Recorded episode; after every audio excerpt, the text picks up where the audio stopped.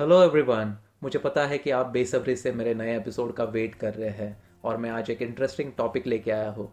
तो सबसे पहले मैं हूँ आपका दोस्त और आपका होस्ट रोहित। मोटिवेशन स्पार्क इस हिंदी पॉडकास्ट में आपका तह दिल से स्वागत है।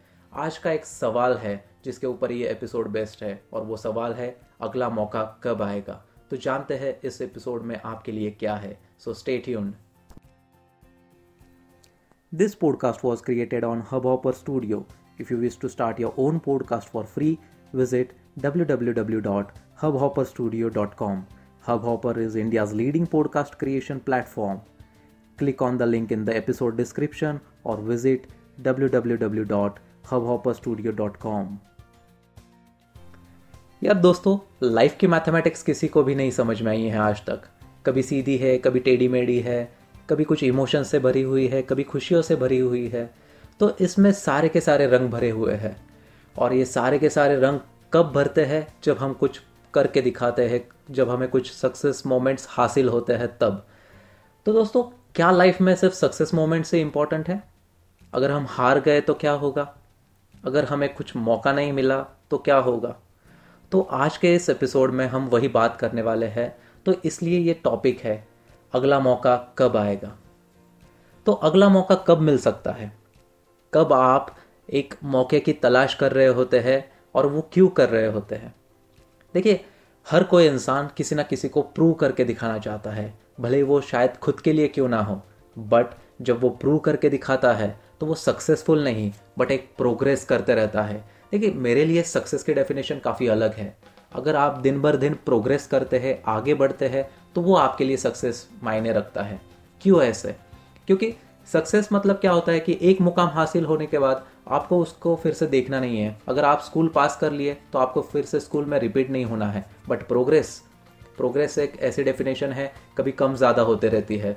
हमें हमेशा प्रोग्रेस करना है। और हमेशा आज बेहतर किया है तो कल और बेहतर करके दिखाना है। तो इसी में ही एक सवाल आता है कि अगला मौका कब आएगा? अगर फेल हो गए तो फिर क्या चांसेस है आगे सक्सेसफुल बनने के लिए आगे प्रोग्रेस करने के लिए? मैंने भी फेलियर को काफ़ी क्लोजली महसूस किया है फील किया है और मैं उस मतलब दौर से गया हूँ कैसे फील होता है। काफ़ी एक निराशजनक एक एटीट्यूड बन जाता है काफ़ी उदास हो जाते हैं। बट इसी दौरान अगर हम सोचते हैं कि अगला मौका कब आएगा तो वो अगले मौके के लिए आपको शांत बैठ के नहीं चलता है आपको काम करना पड़ता है। शायद किसी किसान की खेती में अगर कहीं बाढ़ आ जाती है या फिर ज़्यादा बारिश हो जाती है या फिर नेचुरल सर्कमस्टांसेस से अगर वो खेती तबाह हो जाती है तो क्या वो ऐसे सोचता है कि अगला मौका कब आएगा? वो काम पे लग जाता है, क्योंकि उसको पता है अगले साल हमें फिर से फ़सल लेके आनी है उनके खेत में। तो यही आपका कॉन्फिडेंस होना चाहिए। आप मौके की तलाश मत करते बैठिए, मौका आपको ज़रूर मिलेगा बट वो मौका जब मिलेगा, तब आप उसके लिए तैयार होने चाहिए। तो अगर आप ऐसे सोच के बैठोगे कि जो पिछले बार हुआ था, जो फेलियर को मैंने महसूस किया था, जो प्रोग्रेस मैं करना चाहता था, वो नहीं हो पाया तो बिल्कुल निराश नहीं होना है। आपने कॉन्फिडेंट रहना है, आपने परसिस्टेंटली एफर्ट्स लेने हैं। देखिए, कोई भी चीज़ कब हासिल होती है? जब आप उसके ऊपर मेहनत करते हैं।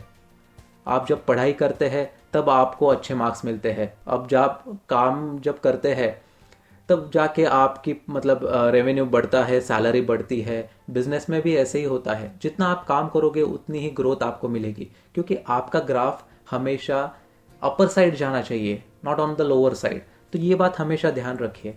और मौके मिलते रहते हैं। लाइफ में ऐसा कोई इंसान नहीं है जिसको कभी मौका नहीं मिला है। बट अगर आप वो मौके की तलाश में अगर कुछ नहीं करते हैं और सिर्फ़ वेट करते हैं तो आप वो मौका गवा दोगे। तो इसलिए अगला मौका कब मिलेगा, ये सोचने के बजाय आप वो मौके के लिए कितने तैयार है, क्या प्रिपरेशन कर रहे हैं और कैसे कर रहे हैं, ये पूरा प्लान बताओ। अगर आपके पास ये प्लान तैयार है तो आपको कभी दिक्कतें नहीं आने वाली है। सो मैं हमेशा यही कहता हूँ कि मौके ज़रूर मिलते हैं लाइफ में अपॉर्चुनिटीज़ हमेशा आती रहती है। कहीं ना कहीं कम ज़्यादा होती रहती है बट आप उसके लिए प्रिपरेशन करते रहिए और आगे बढ़ते रहिए। मैं उम्मीद करता हूँ मेरे ये जो एडवाइस है आपके बिल्कुल काम आने वाली है। सो so, इस एपिसोड से बस इतना ही। Thank you for listening to the entire piece of episode मैं और भी इंटरेस्टिंग एपिसोड लेके फिर से आऊँगा। Bye bye take care